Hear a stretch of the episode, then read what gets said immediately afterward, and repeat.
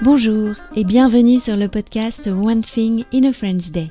Aujourd'hui, vendredi 18 novembre 2022, centième anniversaire de la mort de l'écrivain Marcel Proust, l'auteur de À la recherche du temps perdu. Cet épisode, le numéro 2184, s'intitule Le faubourg Saint-Antoine par temps de pluie, la surprenante courbe d'ailes et le surprenant chou à la flouve de chez Tapisserie. J'espère que vous allez bien et que vous êtes de bonne humeur.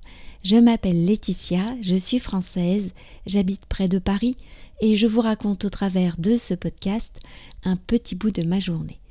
Vous pouvez vous abonner pour recevoir par email le texte du podcast, le transcript, sur onethinginafrenchday.com. Recevoir le texte seul coûte 3 euros par mois et c'est un excellent moyen d'améliorer plus vite votre compréhension du français, puisque vous avez la possibilité de lire ce qui est écrit, donc de vérifier des mots, une orthographe, etc. Ou alors, vous pouvez également vous abonner à la version enrichie à 5,90 euros par mois, qui est enrichie de notes ou de photos. Par exemple, le texte d'aujourd'hui sera surtout enrichi de photos puisqu'il s'agit d'une promenade. Voilà, allons-y. Le faubourg Saint-Antoine par temps de pluie, la surprenante courbe d'ailes et le surprenant chou à la flouve de chez Tapisserie. Le livre des ballades sociologiques a été écrit il y a 20 ans. Je me demandais si la courbe d'ailes serait toujours comme décrit dans le livre. Nous avons vite repéré le bel immeuble qui en abrite l'entrée, rue du Faubourg Saint-Antoine. Les beaux immeubles, c'est un peu notre spécialité à Anne-Laure et moi nous avons passé le magnifique porche. C'est vrai que c'est peu commun d'avoir une entrée si haute à Paris. C'est peut-être parce que derrière cet immeuble se trouvait autrefois une usine. On remarque d'abord la longue cour bordée d'immeubles d'habitation conçus pour loger des ouvriers. On parle d'une époque paternaliste, le XIXe siècle, comme pour les grands magasins. Ensuite, nos yeux se lèvent pour suivre la silhouette d'une cheminée d'usine haute de 30 mètres qui se dresse dans le ciel depuis le fond de la cour. C'est impressionnant et complètement inattendu dans le paysage. Pourtant, je savais qu'elle serait là, enfin je l'espérais, mais la surprise n'en était pas moindre. Cette cheminée fait l'effet d'un phare, d'un beau phare toujours là. On ne peut pas s'approcher. La cour est très propre et nette, rénovée avec soin et classe, mais surtout protégé par une grille noire avec un code qui empêche d'y accéder. C'est un endroit difficile à quitter, mais Anne-Laure connaissait non loin de là un autre passage. Après un arrêt à la librairie L'Arbre à Lettres, nous sommes arrivés dans cet autre passage. L'ambiance était très différente, parce qu'il n'y avait pas de bureau, mais des logements et des ateliers d'artistes. C'est tout de suite plus bucolique. Il y a des pots de plantes devant les portes, les cours sont souvent pavés, il y a des vélos qui semblent prendre la pause.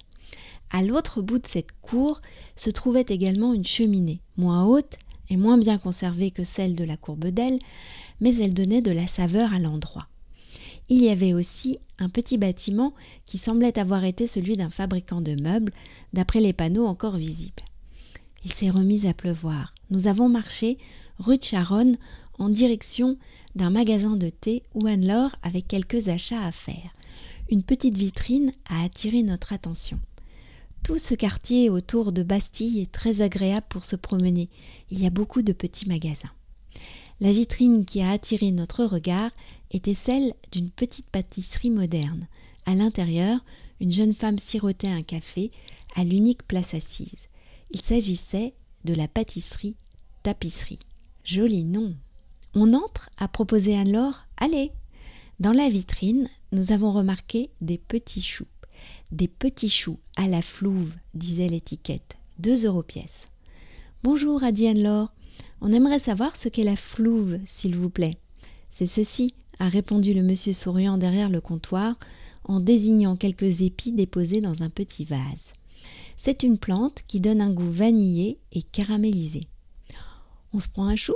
Qu'en penses-tu? a dit Anne-Laure. Oui.